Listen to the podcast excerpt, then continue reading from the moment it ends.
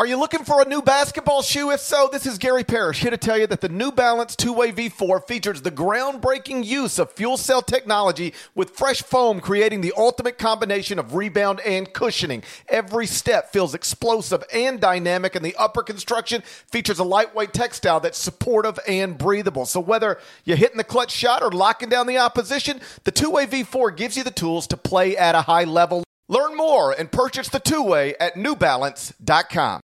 The all new Hyundai 2024 Santa Fe is equipped with everything you need to break free from the dull work week and embark on an adventurous weekend with your family. The Hyundai Santa Fe's features like available HTRAC all wheel drive, standard third row seating, available dual wireless charging pads. You've got the HTRAC all wheel drive so you can take on those dirt trails and kick up some mud, or the third row seating gets your whole family in to experience the thrill together. The dual wireless charging pads make sure that no one gets stuck in the great outdoors with a dead cell phone. Think about those adventurous activities you can do, like me taking a ski trip up with the family, maybe going on a camping expedition, anything and everything. Learn more about the all new Hyundai Santa Fe at HyundaiUSA.com. Call 562 314 4603 for complete details.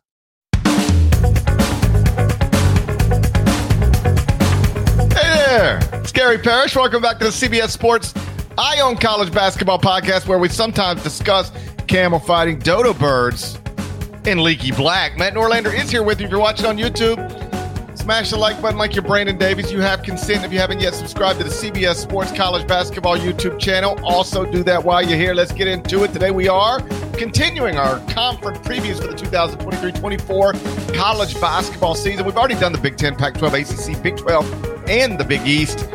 Now we're going to turn our attention to the SEC, where most assume, most assume Tennessee, Texas A&M, Kentucky, Alabama, and Arkansas will compete for the league title, but not Norlander. Norlander has Arkansas picked eighth in the SEC. So let's start right there. Deadleg, Arkansas fans have been messaging me, and they said, uh, "GP, is, is Deadleg on crack?" And I said, "Listen, I've never seen him do crack." but I've also never seen him turn down crack. So, first question for you. Are you on crack? I'm going to need evidence that people are messaging you asking if I'm on crack. They want to know if you're on crack. Yeah, that's happening. Yeah. That, that, that's the that is the exact drug they want to know if you're on. Yeah. They do not want to know if you're on heroin. They do not want to know if you're on fentanyl. They want to know if you're on crack. I'm not nor have I ever been nor ever remotely tempted. So we're in the clear on that. This isn't such a this isn't such a wild prediction, by the way. Like, in Muss we trust? When did you decide that you would abandon in Muss we trust? December twenty seventh, two thousand twenty one. Oh, that's a bad time to do it. Yeah.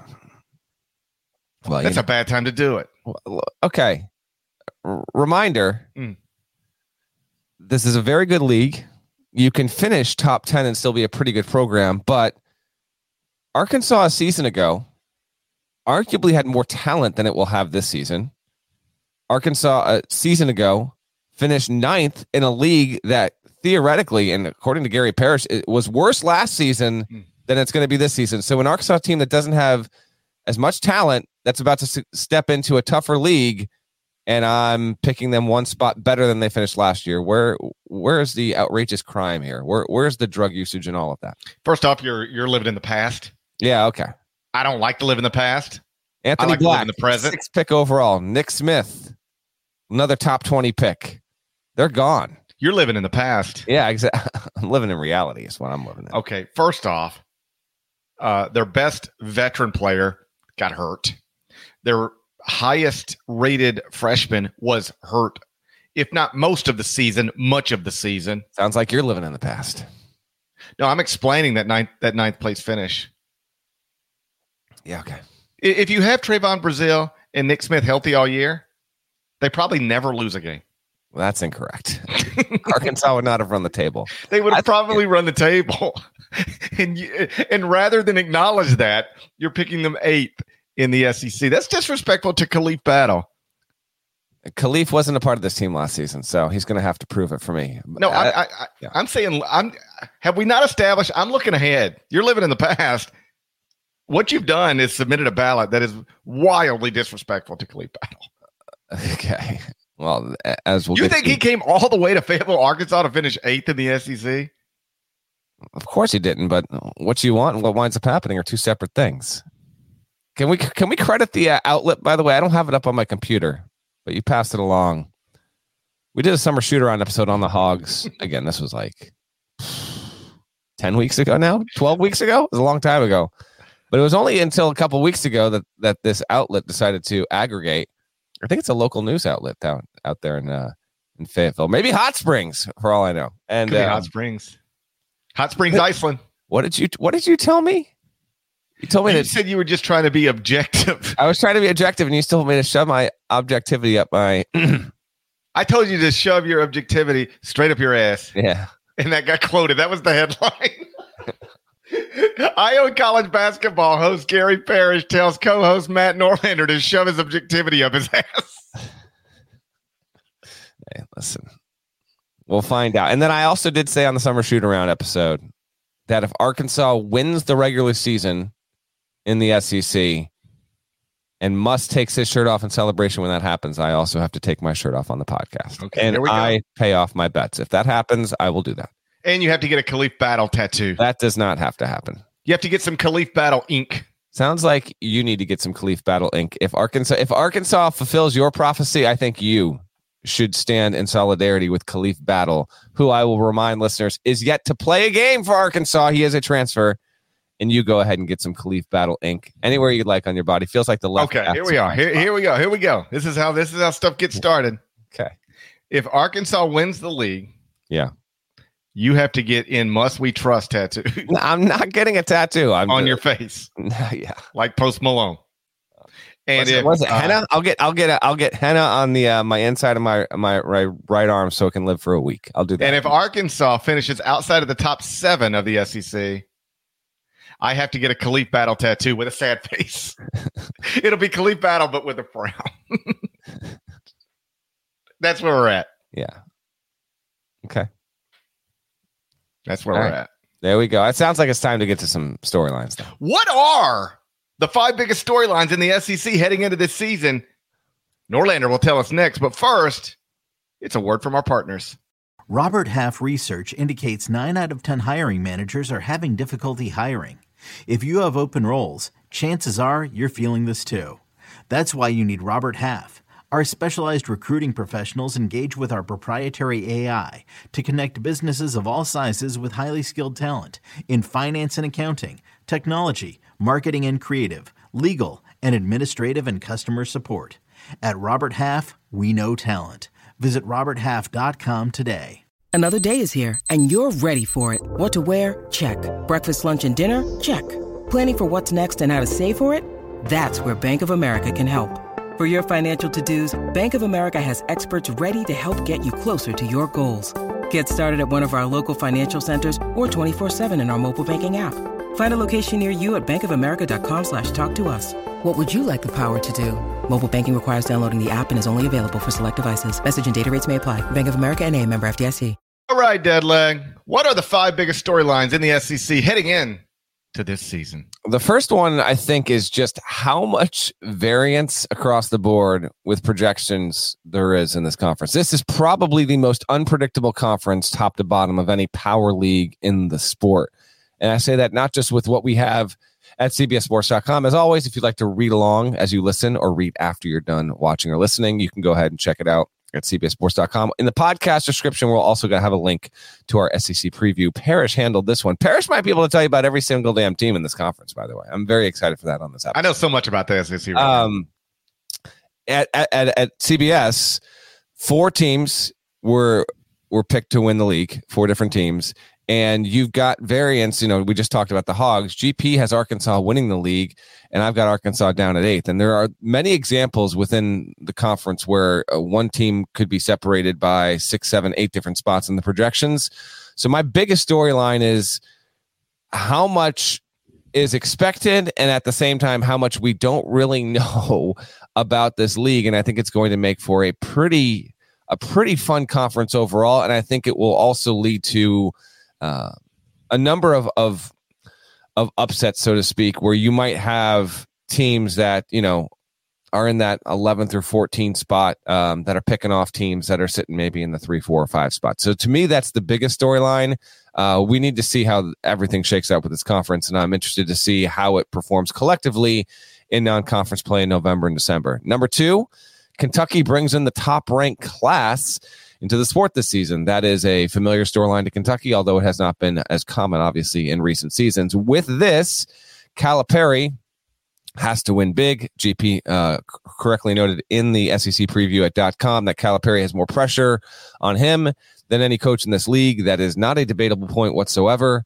Um, if Kentucky really flames out, and by flames out, I mean, you know, barely makes the tournament or doesn't make it at all, I think a coaching change in Lexington is not off of the table. That being said, I don't expect that to happen at Kentucky, but let's see what these freshmen can do and how much impact they can make, and if they can, uh, if they can go against the grain of what college sports and college basketball is right now. You know, John Calipari is going to need his freshman class to step up in a major way at a time when the sport's never been older and the best teams for the most part are relying on players who have three, four, five, sometimes six years worth of experience. Storyline three Does Tennessee's ceiling rest on the sustained health and recovery of Zakai Zeigler after he hurt his ACL last season? Yeah, he's a wonderful diminutive point guard, and Santiago Vescovi is going to be one of the better players in the league. But I wonder if Zeigler might be the real key for a Tennessee team that some people think will win the league and uh, brings back a lot. They, you know, they made the second weekend last season, and they got bounced out of the tournament in Sweet 16 uh, by FAU. So, what will Rick Barnes be able to do? His his tournament was, you know, we've talked about them plenty, and they, they remain a thing. Uh, you know, he's just he's all time. He's he's barely above 500 as an as an NCAA tournament coach. But Tennessee is uh, projected by you know many a metric to be a top ten team in the in the sport this season. They're eighth at KenPom. I think they're fifth at Torvik. Um, I think they're pretty high. Let me bring up uh, another dedicated listener who runs an algorithm, Evan Miyakawa. At EvanMiya, they are second overall in the sport this season. So we'll see what Tennessee has. Uh, number four, does Alabama as a program and Nate Oats, does that does that program start anew this season, or will it have something of a haze, you know, a hangover left over after, uh, you know, a disastrous end to its season from an NCAA tournament standpoint, and Brandon Miller's college career um, really flaming out? He was statistically one of the he had one of the worst runs in the NCAA tournament of any you know future top five pick, uh, and then obviously everything that came along with that. Um, We'll see if it can move forward. Alabama's projections are a little bit all over the board. You can find some thinking that this team will still be a top three team. Others are, you know, more like, eh, maybe they fall back to seventh or eighth overall.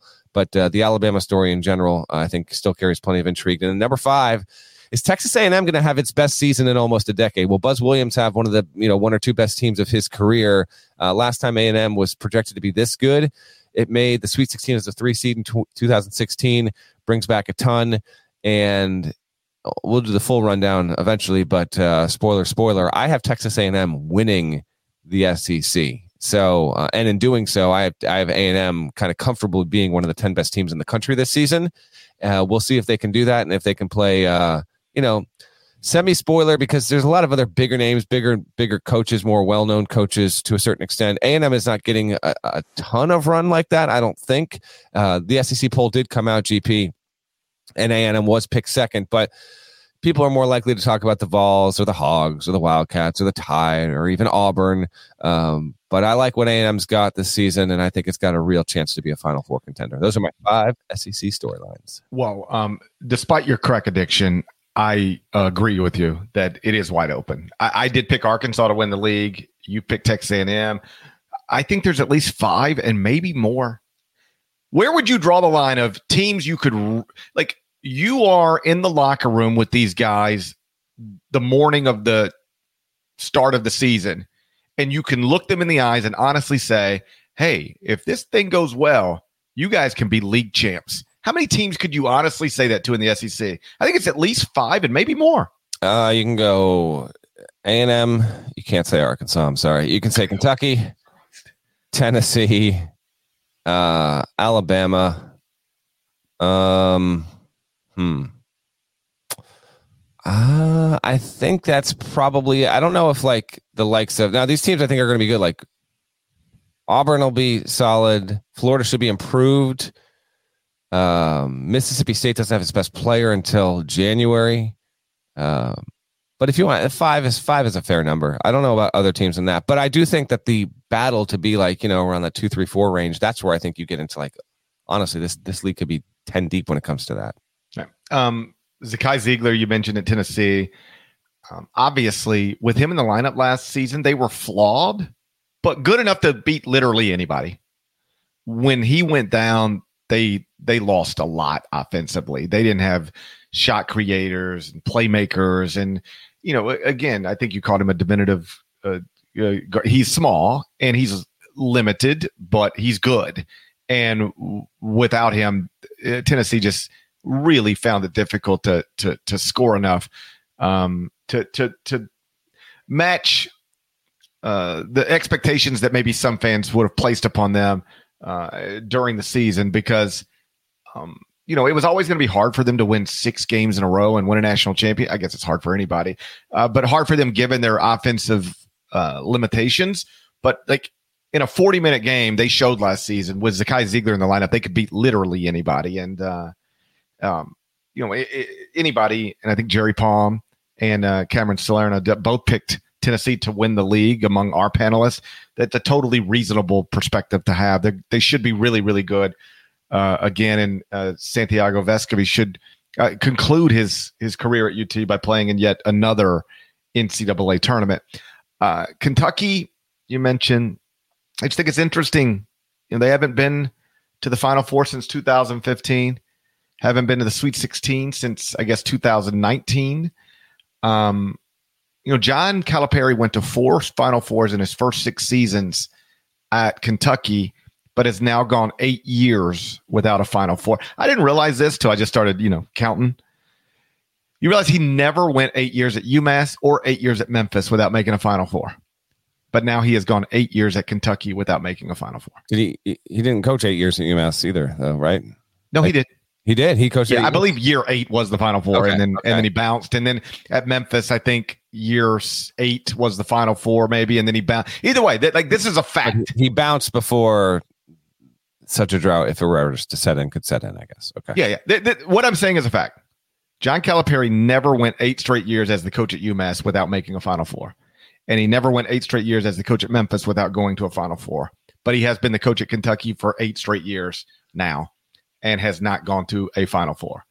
Um, yeah, yeah, yeah, true. But he's also been good enough to stay at Kentucky long enough to go eight straight years without making one. Yeah, so no, yeah. I'm not trying to say uh, and like and it's just three factual statements in a row. That's all it is. okay. You could take it wherever you want to take it. And this this this happens despite him enrolling like a top two recruiting class uh, nearly every single year, and that's why it's among the reasons he's under a tremendous amount of, of pressure.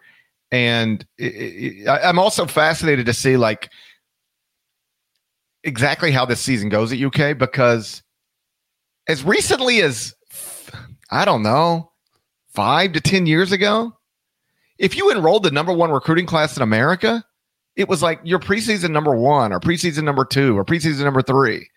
And Kentucky's just not that, even though it enrolled the best recruiting class in America. And it just sort of that highlights the shift um, in college basketball where uh, there seems to be some real evidence that that being this reliant on teenagers um, isn't the best way to to go about it.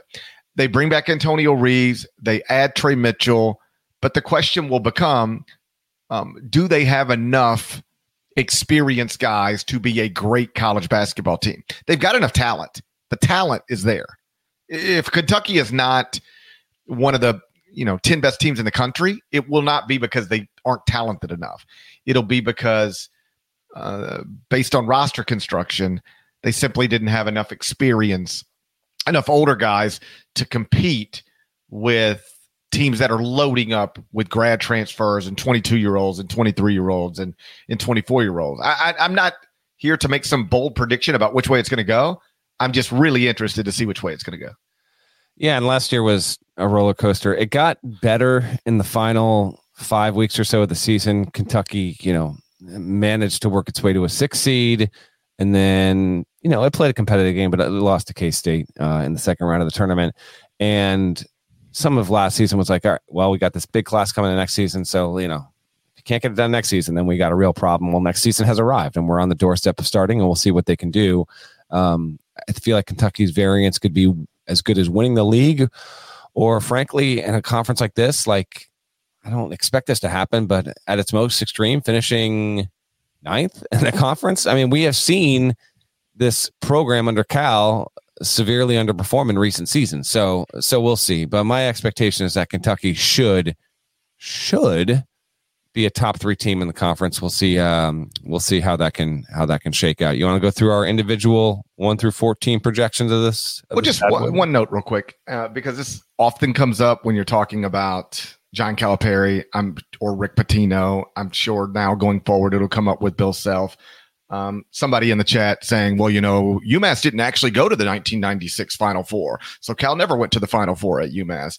Um, with all due respect, pointing something out like that to me will never mean anything. It's not impressive. It's not smart.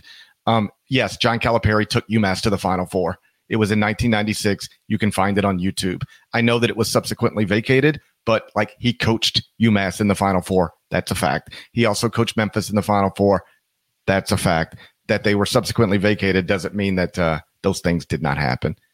It it it's ridiculous to me that people think they're making a smart point when they point that out.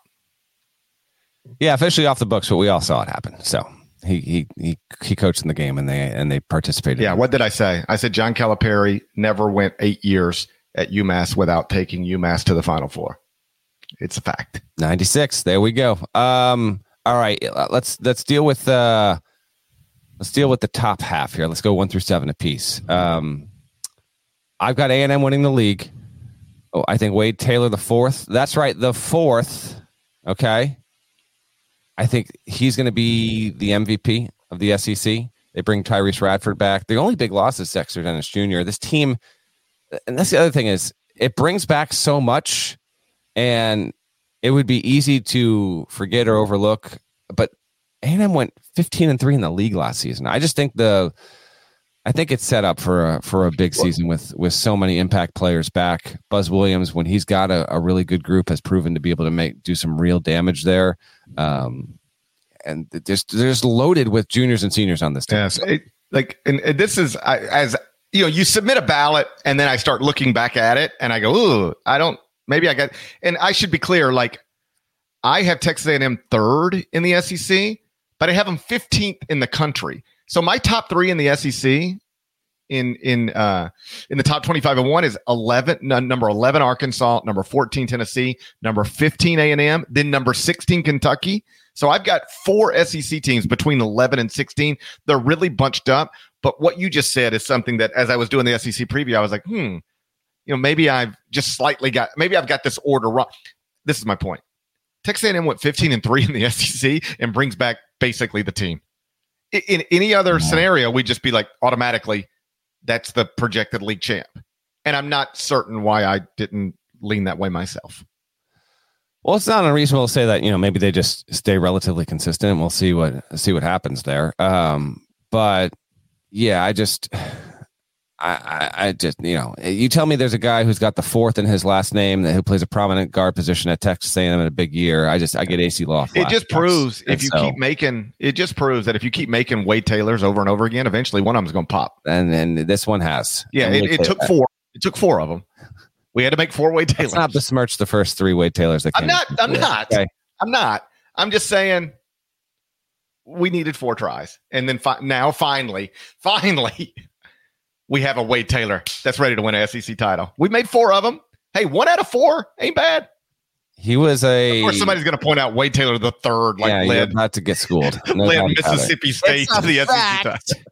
um, wait, wait till somebody links Wade Taylor the third's bio on us. Exactly. Uh, yeah, no, the team is just overloaded with uh with with a lot of talent and a lot of returning players. That just Buzz Williams. If if A and M doesn't finish top three in the league and isn't a top twenty team, that would be a, disappointing season. I had Taylor as a second team All American. Did you vote him on your ballot or no? Do you remember?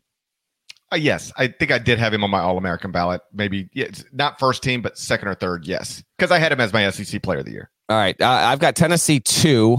Uh, thinking that Zeigler will return and flourish and be mostly his his former form there. Uh, Vescovi, you know, what what do you want? He's he's a tremendous player, and his inclusion on this roster is massive. Uh, Taylor was the the official preseason SEC Player of the Year. I almost thought Vesky might get it, but uh, but you know, you would think that Rick Barnes is going to have a team that is going to be stout defensively again and just work its way, not even necessarily slowly but surely, but steadfastly to another really reliable uh, record, strong resume, and Barnes just from a regular season viewpoint, he can he you know he, Tennessee is reliable. Like so, I I had I wasn't going to initially put them as high as two, but when I looked around at the rest of the landscape in the league, and I do, I mean, I really do love Zeigler's game. I thought, well, I'm just going to just go with the coach here and go with the recent track record. Josiah Jordan James back is is big. Dalton Knecht is also big. Another team. This is obviously a relatively common theme throughout the sport, but particularly in this league, uh, just there's just so many old bodies here at Tennessee. So I, I, that's why I went with them at two. Kentucky, we've talked a lot about. I'll go with them at three. I you know talk a little bit more about the freshman, I guess, later in the episode. Um, but there's a lot. Uh, there's still injury concerns with some of this roster as well. They've got a couple of bigs who are still TBD on uh, uh, on when they can be on the floor, and so that's a reason for hesitation early in the season. Um, Aaron Bradshaw and his injury there, we wait and see on on what Kentucky will be. But I'm going to take I'm going to take Kentucky third because because even if Bradshaw is limited, uh, you think that Trey Mitchell, with all of his experience, should pop. Antonio Reeves coming back as G, as GP mentioned is also uh, is also big there. There's there's a lot to be intrigued by if you're a Kentucky fan. I've got Bama fourth. Mark Sears returns. They got Grant Nelson in the portal from North Dakota State. He was considered a pretty big transfer ad. Um, I almost wonder if for all of the uh, Nelson hype, if Aaron Estrada from Hofstra might not be the more impactful transfer at the end of the day. Nate Oats loves him. Who does? Nate Oats. Oh, he loves him. You didn't see the quote?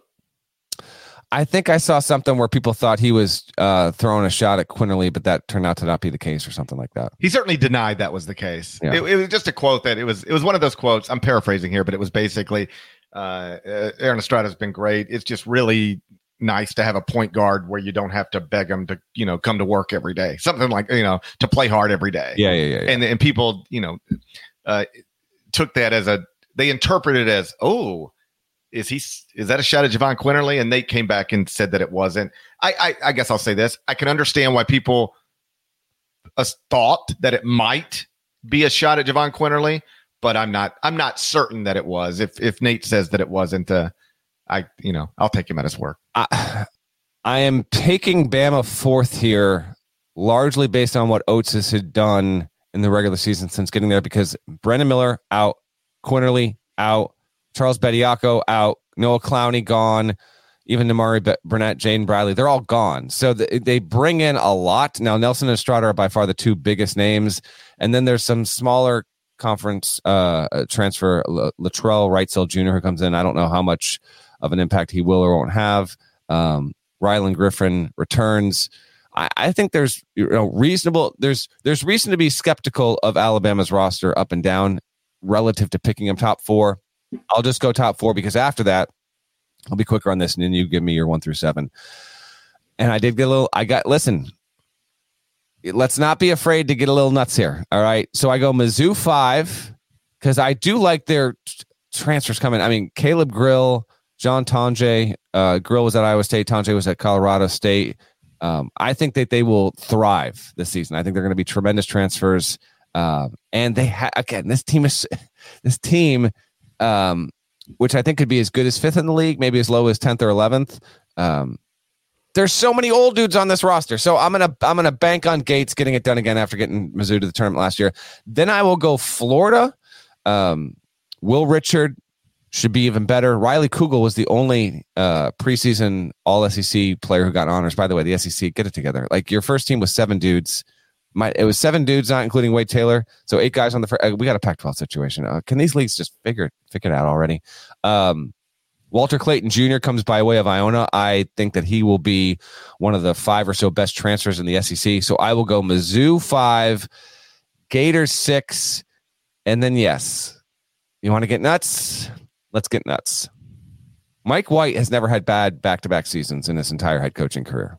Georgia is picked. He's never coached Georgia back to back seasons. Let's be also honest. true. 12th, 13th, or 14th by the projections of many. What the hell? I'm going to say Georgia finishes seventh in the SEC. Oh, wow. Uh, Justin Hill's the only returning guy of note, and most people don't know who that is. I, I admit that. He's got some smaller conference transfers, but there's going to be a team that surprises. You know, you got to be willing to take a few chances in this business, okay? Can't be like Gary Parrish, just picking the most practical thing every time and seeing it blow up in your face four months later. I'm going Georgia 7 GP. Okay. I, I do not have Georgia in my top seven. I, I don't think you have Georgia in your top 11. So I don't have Georgia in my top 12. Yeah. I barely have Georgia in my top 13. But we'll see. We'll see. what's your one Uh, through seven? I've got Arkansas one. And, but, but keep in mind, like I said, I've got Arkansas, Tennessee, Texas A&M, and Kentucky 11, 14, 15, and 16 in the top 25 and one. I think those four schools, at the very least, could reasonably finish in any order. Nothing would be surprising. Nothing would be like, can you believe? Yes, I can believe. Those four schools in any order makes sense to me. Alabama, like you noted, lost a lot. I've still got them 26th in the top 25 and one, fifth in the SEC. Um, they're 10th at KenPom.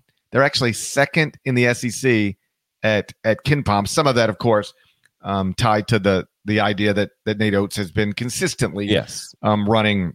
Recent history of coaching that's success factors into KenPom preseason rankings that will filter out as the year goes on. Right, like it, it's the same reason. Um, the same reason is Alabama fifth, is top by the way. ten. Yeah. On the other end of it is the same reason Florida Atlantic is thirty seventh. Sure. Yeah. They're dragged down by not last year, but the year before that, and the year Mhm. before that, and the year before that, and the year before that. Um, but either way, Alabama is tenth at KenPom. I have them fifth in the SEC. I've got Auburn sixth.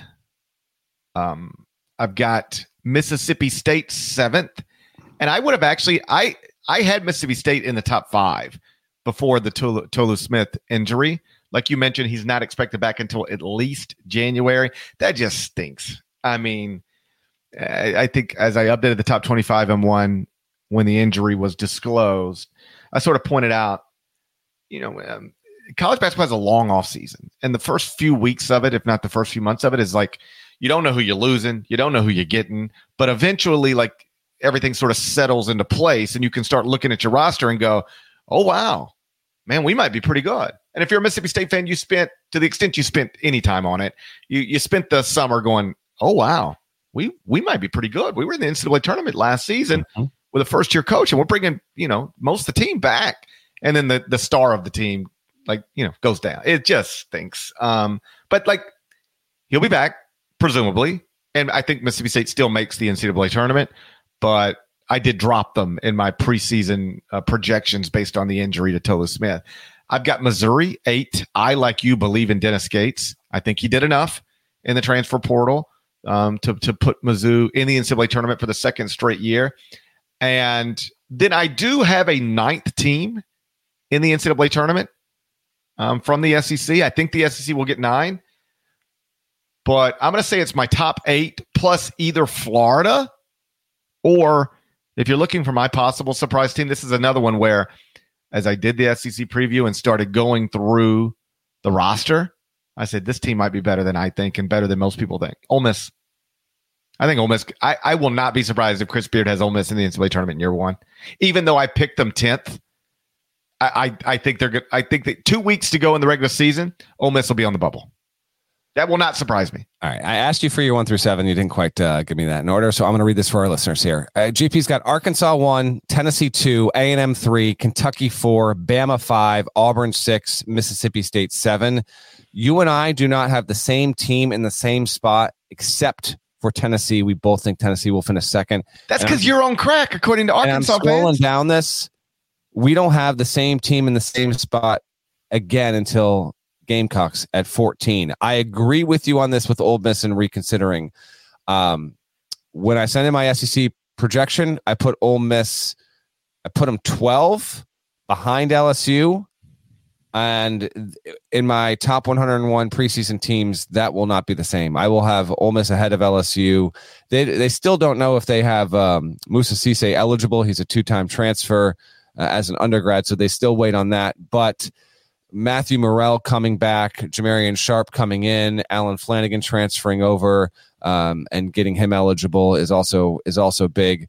There's obviously enough there, and yeah, you know, there's you know the hiring Beard and all that comes with that, and it's not exactly an uplifting college basketball story. But if you look at what he does as a coach, then Ole Miss is it's not out of the question that with the roster, Ole Miss could turn into a top seven team in the league. I just I just you know first year situation. We'll see how everything settles there. I, I I sold on them being a tournament team, but it is not outside of the realm of possibility. When I was saying before, like you could have teams, you know, in that 11 range that are, you know, picking off teams like third or fourth. There's there's the best example of that. Yeah, like uh, how about this? And like you just look at the roster, Ole Miss has more recognizable players. Like you just know their names for the casual college basketball fan. Yes. Than like most teams in the SEC.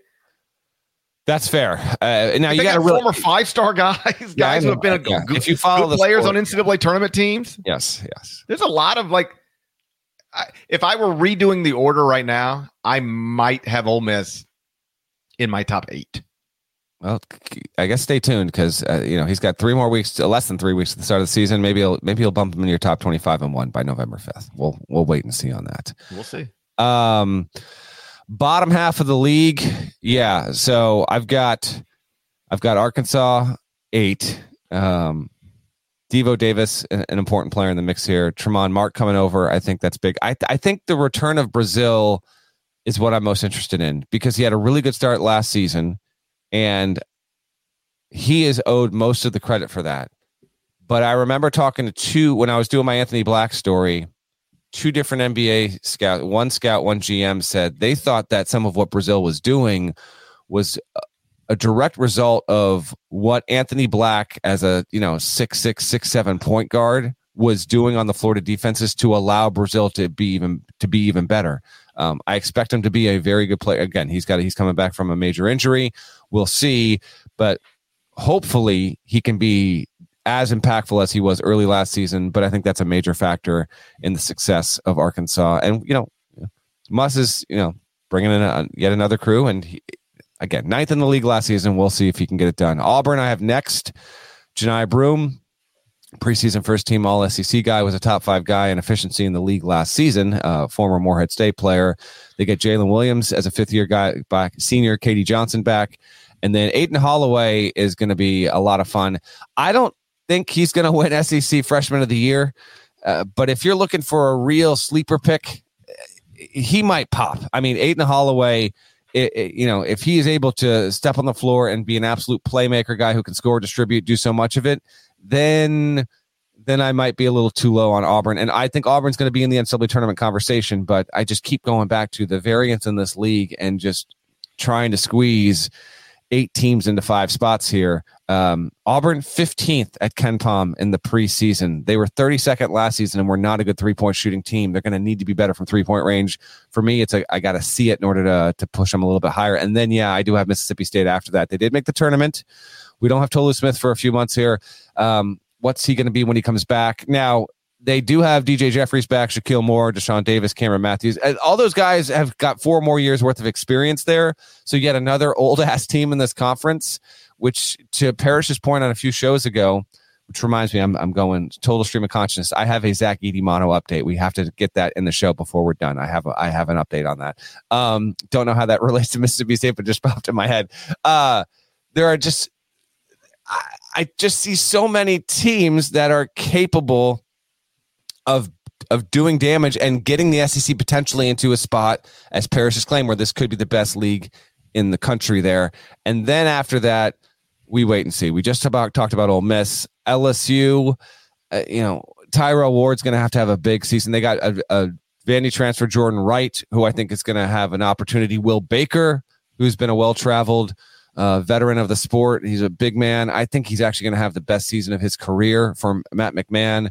Um, we'll see. LSU started hot last season against a bad schedule, and then it just imploded in league play. And then at the bottom, Vanderbilt, who nearly made the tournament last year after a big push, but man, uh, just when I look at the roster, I just don't think it stacks up as well. Tyrin Lawrence and Ezra Manjon uh, coming back and being crucial in the backcourt is going to be critical. But I have Vandy 13th, and then South Carolina.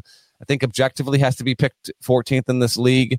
Um, it's it's not an easy spot. Meechie Johnson does come back. They've got an eclectic group of transfers, but and I, I think that BJ Mack from Wofford could wind up being a guy that gets some points there. But I just don't I don't I don't see South Carolina vying um, for even the NIT. They are not even you know.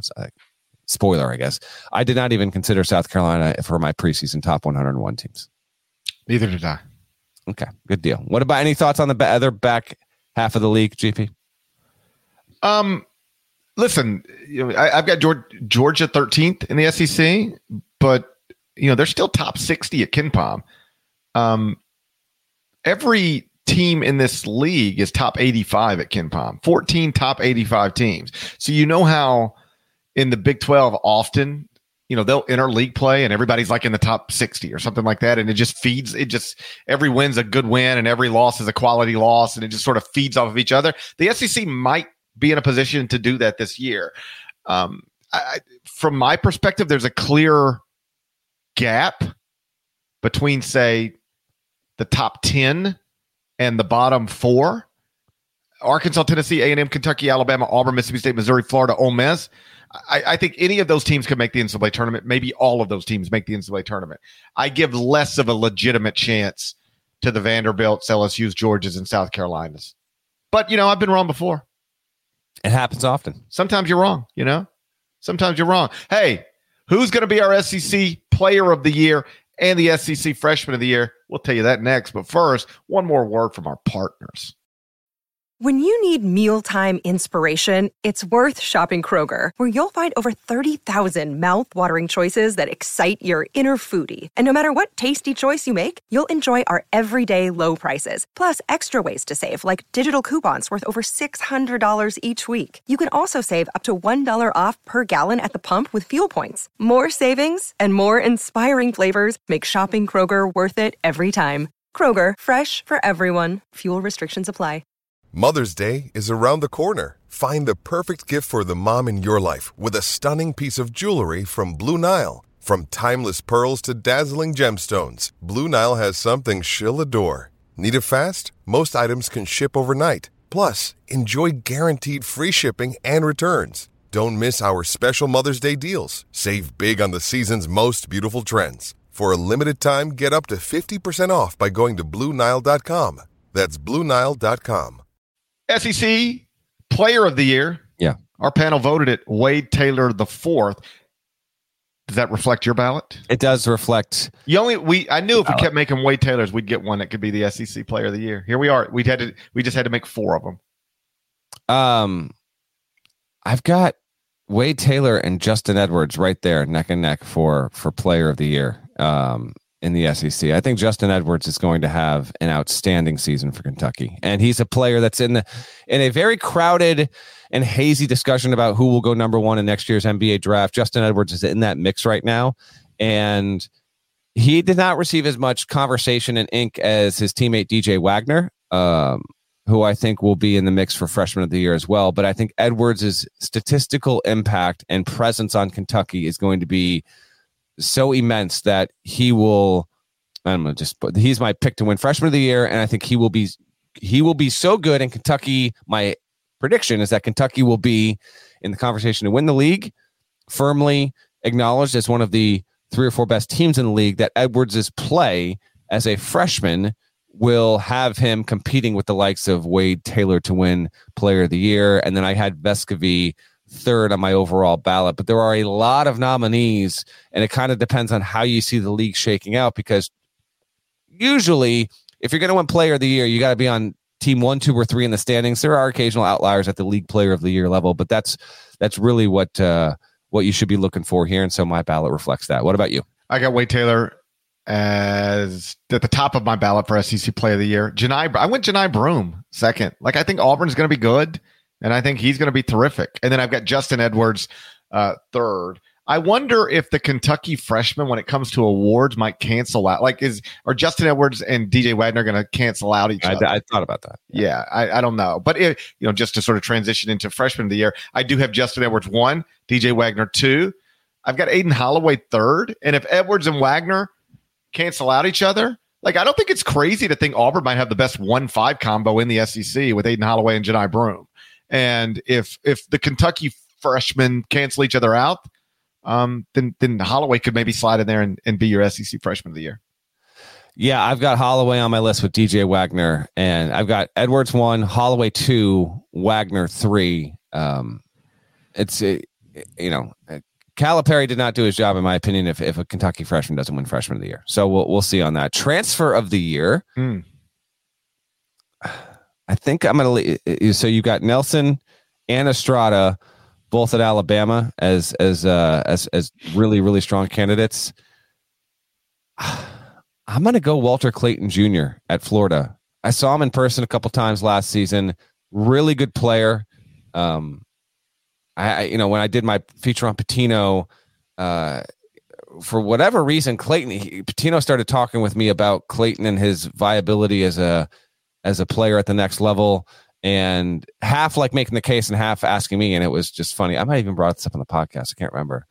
But um, i was like you know rick i appreciate the conversation but why the hell are you asking me a scouting report on if a guy can play at the high major level? Like i can i think he can and i think that he will. So i my my pick here for the most impactful transfer i think it will be clayton at florida and i think that uh, he steps up and is, is a major factor in a major way although i put I think I would put Estrada a close number two there um, uh, overall, and uh, and another guy. You know, I don't know if Cisse is going to get is going to get cleared, but if, if he doesn't, Jamarion Sharp at Ole Miss is another one. Like he's seven five. Like if if if they coach him up and he starts like he's gonna, you know, it, the Rebels are to have a seven five dude just menacing at both ends of the floor. So he's another uh, he's another name to consider there.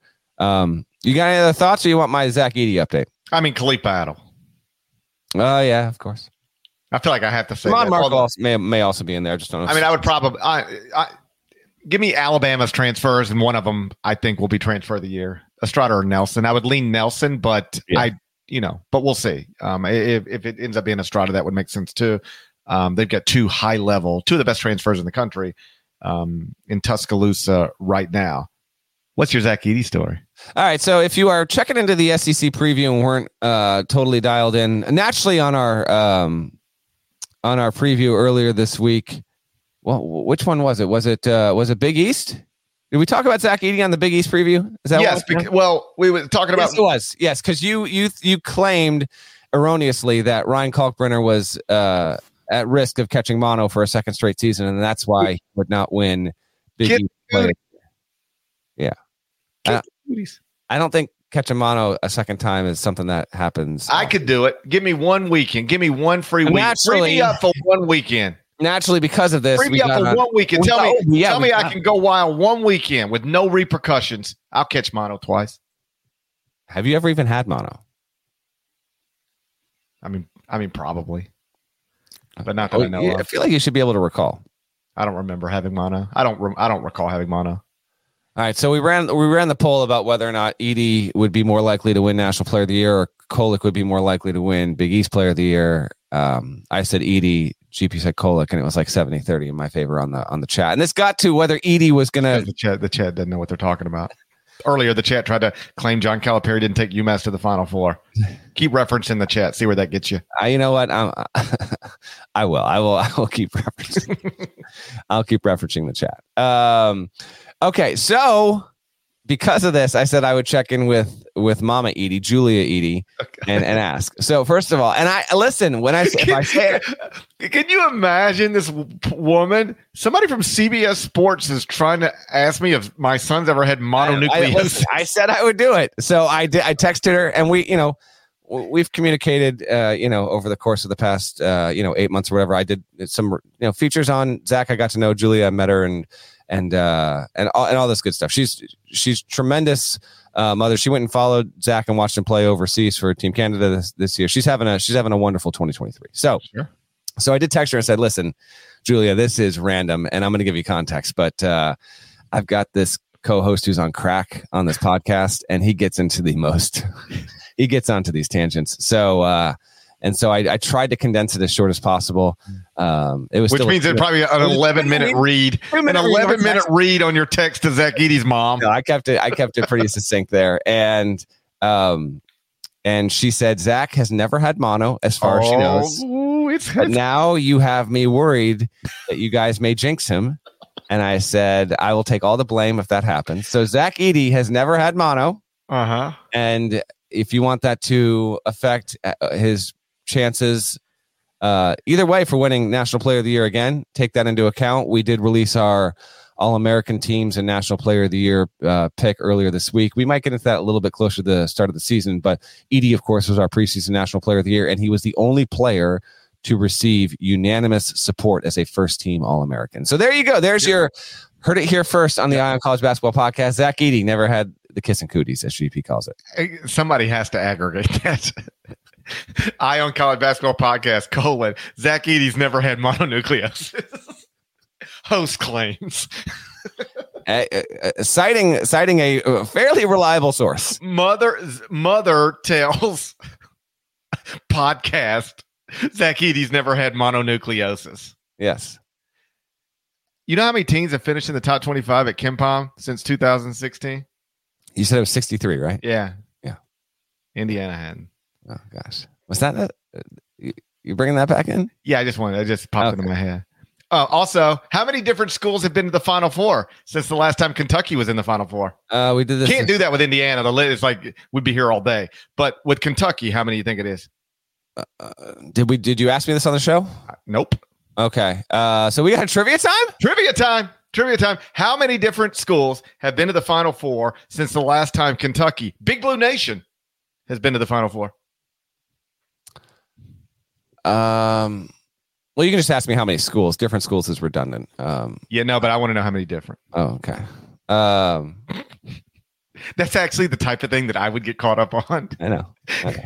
I reject it when you do it to me, but it is People, the type of people do it all the time. I just let it go. But if I ever thought like about to- it, I would be bothered by. My kids do this too. They my kids will never say, um, "I watched the whole movie" or "I watched the entire movie." Everything is, "I watched the whole entire movie," and I'm like, "You don't have to say whole and entire. We got it."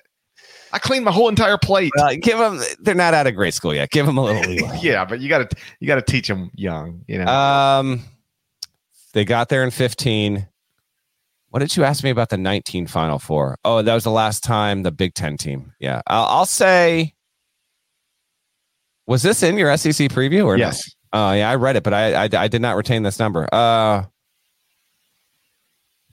I'll say we've had 21 teams make the Final Four since, since Kentucky got there. Very close. Like if this was Price is Right, that would have been excellent. It's 22. Oh, how about that? There we go. Auburn, Baylor, Connecticut, Duke, Florida Atlantic, Gonzaga, Houston, Kansas, Loyola, Chicago, Miami, Michigan, Michigan State, North Carolina, Oklahoma, Oregon, UCLA, Villanova, Virginia, San Diego State, South Carolina, Syracuse, and Texas Tech. Those are the 22 schools that have been to a Final Four more recently than your Kentucky Wildcats. That's why I love this sport, man. That's an awesome, awesome list. This, I think, was our longest conference preview episode yet, which is great. We're going to have a best of the rest episode, as is custom, uh, early next week. So keep an eye on that for your San Diego States and your Gonzagas and your FAU. Speaking of teams that have made the Final Four since Kentucky last uh, made there, and uh, yeah, we'll have uh, we'll have at least two more episodes coming for you next week. Oh, wow. I can't wait. Did you finish your top 101 players list? I haven't finished it. Okay, well the deadline's coming. I got to. When, when is the deadline? It's a little more than two hours from now. Oh, God. You're done. You're not getting it. You got your show. You're done. Just send me yours and I'll mix I'm up not the order a little sending you mine. Just send me yours. I'll mix up the order a little Stop. bit. I'll move the Arkansas players up from your list. The Marquette players down. We know I'll just take all the Arkansas players on your list, move them up 20 spots, and call it a day. Right? shout him. Shouts to Devin Downey. Shouts to Chester, South Carolina. Shouts to Terry MF and Teagle, legend. Shouts to Huck, Larnell. Thank you guys once again for listening, watching Eye on College Basketball Podcast. If you're not subscribed, please go subscribe anywhere you subscribe to podcasts, including Apple and Spotify. Five stars, nice review. There's more of us than there are of them. That should be reflected in the comments. So knock that out when you get a chance. And we'll talk to you again real, real soon. Till then, take care.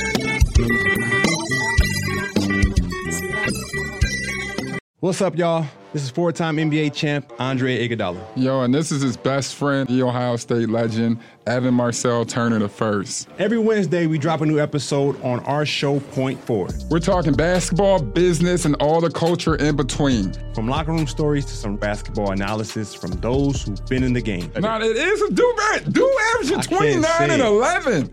God, what did it take to be an all-star? A win. Subscribe to Point Forward, the podcast, so you don't miss a thing.